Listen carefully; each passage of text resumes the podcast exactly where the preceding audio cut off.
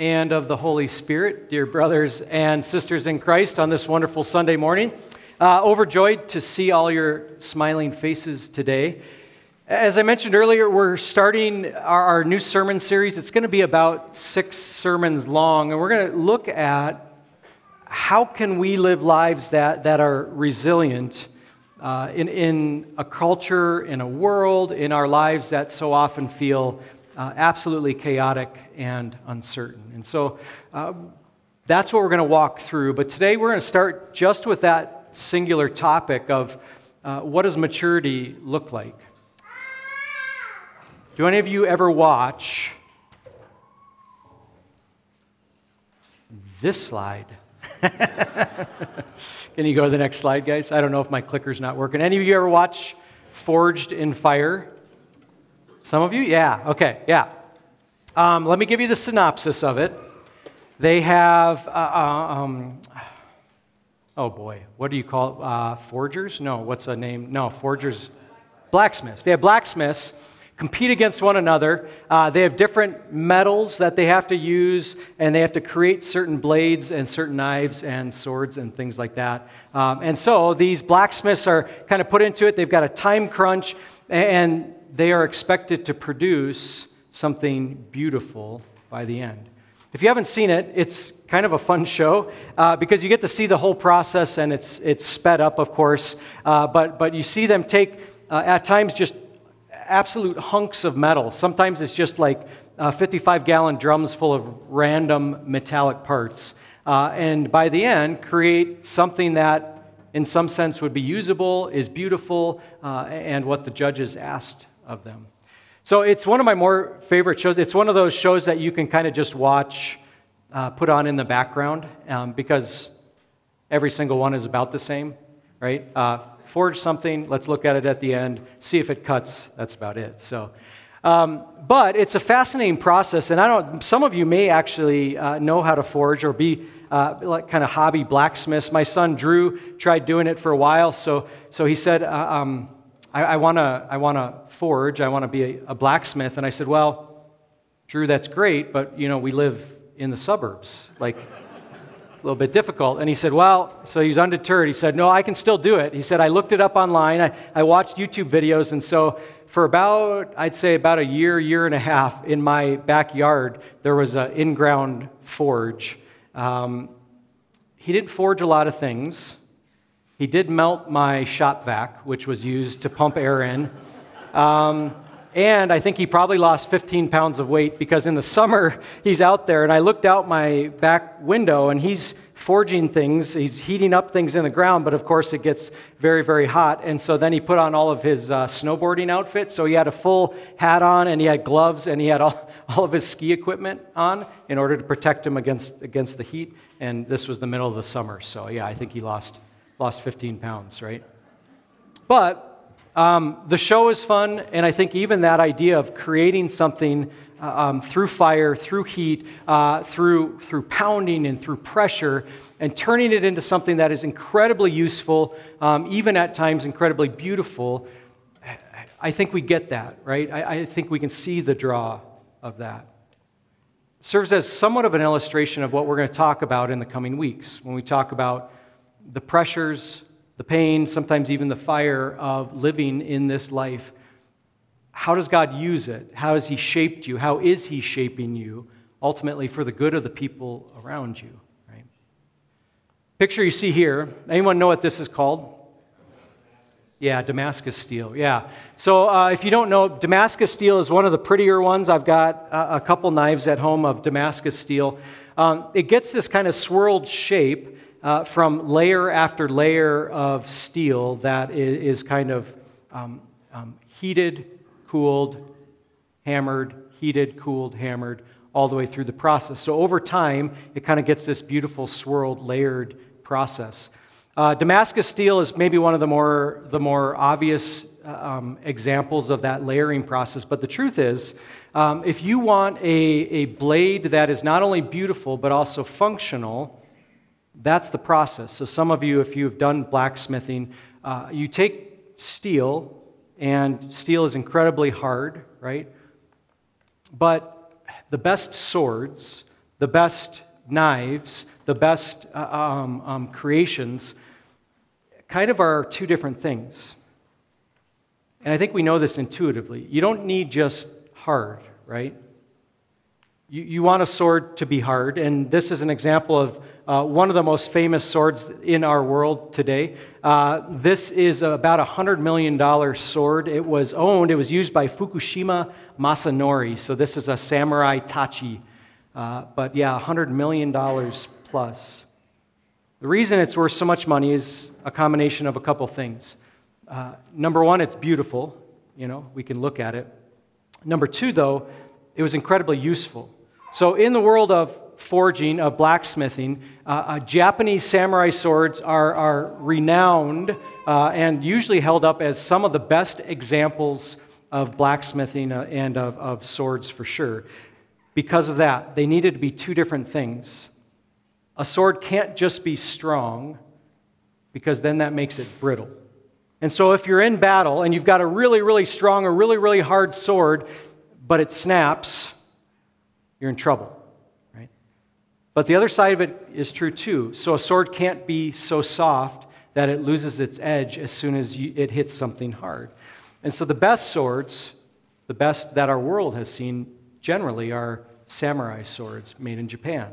And they are a unique combination of two things hardness, but also flexibility. So they're incredibly hard, but they will also keep their edge and they won't break. This is probably the best example of that. Uh, I brought along one for you here today. This one is not worth $100 million. Uh, this one you can buy in a knife shop, and it's a replica, and that's about it. Um, Eric asked me kind of timidly if this was going to be my illustration for the kids' lesson, and I said no. I said I saved that, I that for the adults. So, uh, but right, strong and yet flexible is what makes the best swords and the most useful swords that our world has ever seen.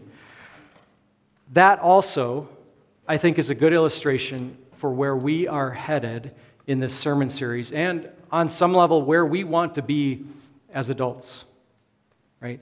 We want a, a resiliency to be able to live in our world, to be able to, to withstand the blows, the difficulties, the suffering, and the pain um, without breaking, but also being useful, right? Being a blessing to those around us. And so the best examples are a rare combination of strength and hardness, but also of that flexibility. Today, that's what we want to look at. The Apostle Paul is going to give us a picture of that. Um, and I think that's probably a pretty good definition of what maturity actually looks like resiliency in the life of us as a Christian. So let's jump into our text here today. Uh, you're welcome to follow along with me if you would like. I'm going to test my clicker one more time. Nope, still not working. So I'm going to rely on you guys to, we'll just, because we're connected mentally, we'll, you'll be know exactly what we're. Thanks, Kate. So, um, so you're welcome to follow along with me today. These are going to be the three points that we're going to go through. If you are a very studious person, um, which I was not, maybe you are, uh, these are going to be our three points, and we're actually going to fill in the blank too. So if you want to fill them in, uh, we'll kind of do that. Uh, but we want to talk about grace. We want to talk about ultimately um, where our eyes should be, and then we're going to finish with that twin con- those twin concepts of both truth and love. So that's kind of kind of where we're headed. Um, a little bit of historical context where we're at in our text, and you're more than welcome to follow along in your bulletins if you would like. Uh, otherwise, I'll have that text up on the screen here as well. Um, and go ahead, Kate, if you can go to that first, very first verse. Uh, Paul says this As a prisoner for the Lord, then I urge you to live a life worthy of the calling you have received. And so, a couple things right off the bat. Uh, this letter to the Christian church in Ephesus was written by the Apostle Paul. And he tells us exactly where he was at, right? Literally writing from prison. And so he talks about those two things. Number one, um, Paul understood pain and suffering. We talk about forging, right? Uh, talk about what a blacksmith uses. Um, at times it's heat, it's extreme heat, Paul was one that understood that. uh, the writing of this text to that church in Ephesus uh, was written from prison. And so he knew on some level exactly what it felt like to feel the pressures of living as a believer, as a Christian, in a world and in a culture that generally was hostile against it.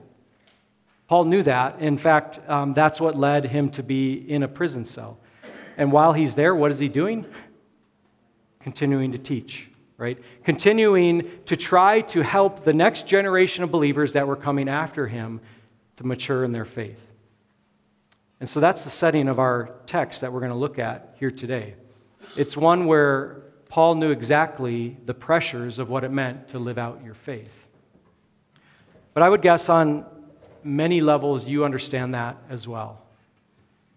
Uh, the world in which we live, I think, is changing maybe more rapidly than we can remember in the past. It's always changing, but I think the, cha- the cultural changes and sea changes that we have experienced in the last 10, 20, 30 years are something that's a little unprecedented, uh, at least for us uh, as a nation. And my guess is, is that you felt that. Um, it's no secret that uh, most uh, sociologists and theologians will say that America has moved into what we would call a uh, we are a post-Christian society, right? So uh, numbers and percentages of those that are in church doing what you're doing on a Sunday morning. So let's just take nine o'clock on a Sunday morning. Uh, about between 15 to 18 percent, maybe, uh, of Americans are doing that on a given Sunday morning. If you want a little bit of context, you go back to post World War II, and those percentages were well above 50% on any given Sunday morning. Okay? So the nation, the culture in which we live, has changed drastically just in the last 10, 20, 30 years. And I would guess that you have felt that, that you feel that right? As we live our lives uh, within our families, within our communities, with our neighbors, you have felt that. It is more likely that the, the majority of the friends, family, and people you know um, have no church home and would not call themselves Christians. 30 years ago, that would have been completely flipped. Right? So the question we get to ask of ourselves then, and maybe that's a little bit what Paul is asking us to ask of ourselves is, now what? What does God ask of us that know who Christ is? What does God ask of us and, and how we live our lives in a culture and in a world, in a community, and even in our families that has changed drastically? That's what we want to look at today. Paul's urging those Christians in Ephesus, pushing them towards maturity. And he does the same for us today as well. So. Let's go to our next section of text here. I'm going to read for you verses 2 through 7. It says this Be completely humble and gentle, be patient, bearing with one another in love. Make every effort to keep the unity of the Spirit through the bond of peace. There is one body and one Spirit, just as you were called to one hope when you were called. One Lord, one faith, one baptism, one God and Father of all, who is over all and through all and in all. But to each one of us, a grace has been, us grace has been given as Christ apportioned it. So I picked out a few things for you in this opening text. Um, you can see how often uh, Paul is urging them kind of back to a singular source, right? One body, one spirit, one hope, uh, one faith, one baptism. Uh, theologians have pulled that apart and, and said that uh, on some level, Paul is actually kind of mimicking uh, pointing out the parts of the Trinity Father, Son, and Holy Spirit. Uh, but in the end, he is pointing directly to the source, uh, not only of our salvation, but also of our maturity as believers. And so he kind of hits them and us with that one, one, one, one. But here's how he ends it with that word grace. And I think that's where we need to start.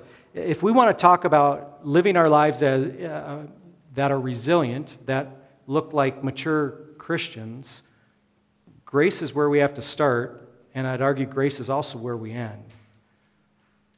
That is not only what powers our Christian living, but it picks us up when we fail. See, Paul and the believers in Ephesus would understand that, and I think we do as well.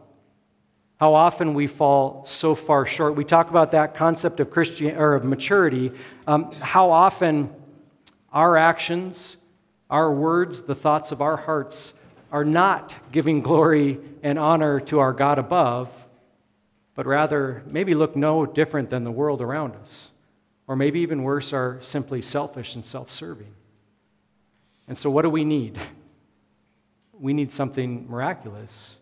We need this concept called grace, and you have that in Christ. It is the thing that, that not only changes hearts from death to life, but what's interesting how Paul uses it here is not only has grace changed our hearts from death to life, specifically the grace of Jesus Christ having laid down his life on the cross for you, so you would know your sins are forgiven. Not only that grace, but it's interesting how Paul uses it here. He talks about it being apportioned out to each and every one of us. What's fascinating is grace is not only what we have as a gift from Christ, but it's also an ongoing gift that we have from our Lord above. Right? Grace poured into our hearts, into your lives, through Jesus Christ, through the words of Scripture that empower our Christian living and help us grow and move us towards maturity. And so, right from the start, Paul tells you that you have everything you need to be a mature Christian? And maybe that's a little bit of a question sometimes for us. I don't know where all of you are at on your, your spiritual journey, on your Christian journey in faith, right? Some may be very new, right? Some of you have been in church every day of your lives uh, for a long, long time. But no matter how long we have known Christ or how short of time we've known Christ, Paul is saying we go back to the exact same source each and every time. Christ's grace and how God um, shares that, pours that out into our lives. And so that kind of brings us to our very first point. Go ahead. Grace leads, right? Because that's ultimately what leads us toward lives of maturity, right? To be able to live in ways that are seen as mature and that are resilient in the world around us. Grace is where we go to, and it is what empowers us. Let's jump into the next few verses of our text. Verse 13 and on. It says, Until we reach unity in the faith and in the knowledge of the Son of God and become mature. So, this is the word we're kind of zoning in on here today. Uh, attaining to the whole measure of the fullness of Christ, then we will no longer be infants tossed back and forth by the waves blown here and there by every wind of teaching and by the cunning and craftiness of people in their deceitful scheming. And so that word mature, Paul kind of elaborates on it, right? But, but it, he is pointing our eyes, taking our eyes ultimately off of our kind of temporary situation and saying maturity looks beyond that. Go ahead and go to the next slide there, Cade. Uh, this is a high school football field. Do you see anything wrong with it? Yeah. Yeah, it is not awesome lines. Uh, I, this is not my picture, by the way, but I painted lines on our football field uh, in high school and in college. I was kind of on the grounds crew, and so they put you out there, and it's just a machine with uh, uh um, spray cans that you put in upside down, and it's about it. You pull a handle, and they say, go. So this is about what my first line looked like the first time I ever painted lines on a football field. Um, and it was not from lack of trying. So I, I had the machine, and I'm just like concentrating, right? Because I'm a young guy, and the whole grounds crew is like kind of watching me. In fact, when I think back to it, it may have been a setup a little bit. So I'm concentrating, and I'm going slow and meticulous and, and kind of making my way along. And then I look back, and that's what my lines looked like. You want to know what my problem was? I was concentrating too much, but my view was about a foot in front of my feet. There's no way you can take a straight path to anything when all you're doing is looking down. So, one of the old timers, his name was Mike, um, he said, Here's what you got to do he said, just pick a pine tree or pick an object in the distance He said, Set your eyes on the pine tree. And he said, Just walk towards it. I did it. I look back. Beautifully straight line, right? It's a good example, maybe even a good definition of what it means to have maturity, doesn't it? We are not constantly looking at ourselves. We are not constantly only thinking about our issues, our problems and looking inward. We are not merely uh, eyes focused, tunnel vision on what is happening right in front of us. But a pretty good definition of maturity is, is that we are able to look in the distance where we want to head. Now, why is that important for us as believers? Because I think it's important for us to look at the goal, not just at the momentary, temporary troubles maybe that are at our feet. I think Paul knew that as well. That word maturity, uh, it's actually the Greek word teleios, um, and it actually means uh, um, to, to finish, to finish something off, right? So um, that, that Greek word has this idea of um, it's been completed, it's final, uh, everything's been wrapped up, and it's kind of off there in the distance. Paul actually uses that word teleios a couple more times in the New Testament. Go ahead, Cade. He uses it in Hebrews 5:14 in this way. He says, "But solid food is for the mature, who by constant use have trained themselves to distinguish good and evil." And so in this one, he's saying uh, um, that maturity looks like being able to understand and able to discern what is right and what is wrong, what is good and what is evil, what is profitable and what is destructive. That's what maturity looks like right? Go ahead to the next one, Kate. He also uses in 1 Corinthians. He said, We do, however, speak a message of wisdom. So, again, back to that, among the mature, but not the wisdom of this age or of the rulers of this age who are coming to nothing. And so, Paul connects that use of mature in two different ways. Number one, being able to discern what is right and wrong, good and evil, what is profitable and destructive. But also, he, he highlights that Christian maturity is a wisdom that stands outside of culture. So he's saying it is not the wisdom that the culture around us in Rome at that time is saying is wise.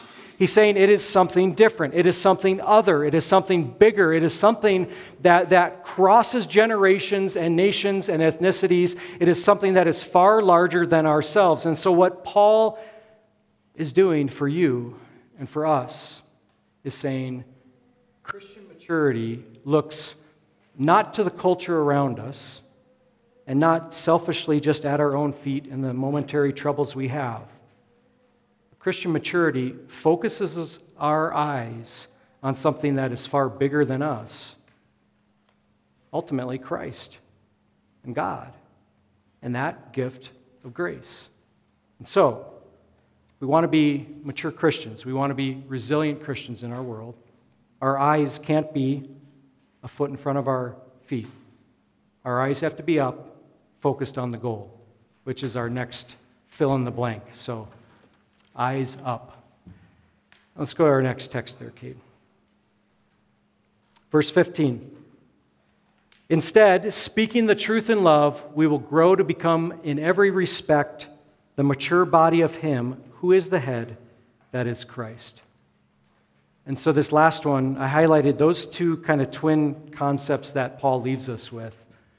Um, as believers, if we want to be mature, we seek to speak the truth in love. And isn't that a little bit interesting, right?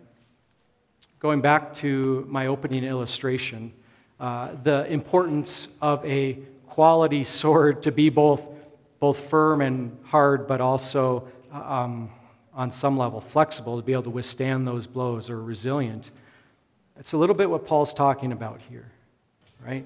Uh, um, he, is, he is urging us to do both of those things to, to share, to speak, and to hold to the truths that God has laid out for us on the pages of Scripture and at the heart of all of that is Christ and His grace. And so Paul is urging us to stand on truth, that there is right and there is wrong, that we stand on the, the beautiful truths of Scripture, which at times stand outside of the culture in which we live. So Paul is urging us to stand firm, right, in truth. But he's also telling us to do it in love, right? Because those truths, and specifically that grace, is what the world around us desperately needs. And so Paul urges us share that message, speak those truths in a loving way, right? Which leads to our last point. Because truth and love last. You want a quality blade, you want a blade that is not only beautiful but is useful. That's how we do it, right? This was not planned. Uh, well, the samurai sword was planned. Um, the sermon was written, uh, the majority of it was written about Thursday for you today. Um, so the, the Lord has an interesting way of timing things, um, which is also going to kind of lead to our final point here this morning. Um, this samurai sword was actually given to me by my dad. So uh, my dad, my, he's, he, we were kind of getting rid of all, a lot of my dad's stuff. They were downsizing, things like that. So I thought, okay, I'm going to use this as an illustration today. Uh, my dad was also a preacher as well, so I thought, okay, he'd be pretty, pretty excited. I was using something of his as an illustration in a sermon. Uh, uh but but um, my dad was taken to his Lord on Friday. So, so but it's a great finishing point. We want to talk about maturity as believers. Then we ought to talk about on what our eyes are focused. And my dad's eyes were focused on Christ and his grace his entire life. What's the thing that you want as adults or grandparents for your kids and for your grandkids? What is it that we want nothing more? Um, maybe you'll give them trinkets. Maybe there'll be things that are left behind. But most importantly, if we could be so lucky to leave our kids in the next generation with grace, there's nothing better. It's a pretty good example of what Christian resilience looks like, right? So I'm sad today, right? because my dad's gone. Uh, but it's not the end because I'll see him again. There's joy in that, in knowing that, that his eyes were always focused on Christ. And there is ongoing lesson for me, for us, of keeping our eyes focused on the finish. Most importantly, on grace and in Jesus. I think that's a pretty powerful reminder for us of what Christian maturity can look like in your lives, with your family, with your friends, with your kids, with your grandkids. Let's, let's um, live our lives that are resilient, that are mature, and that consistently point to Christ and to His grace. Amen.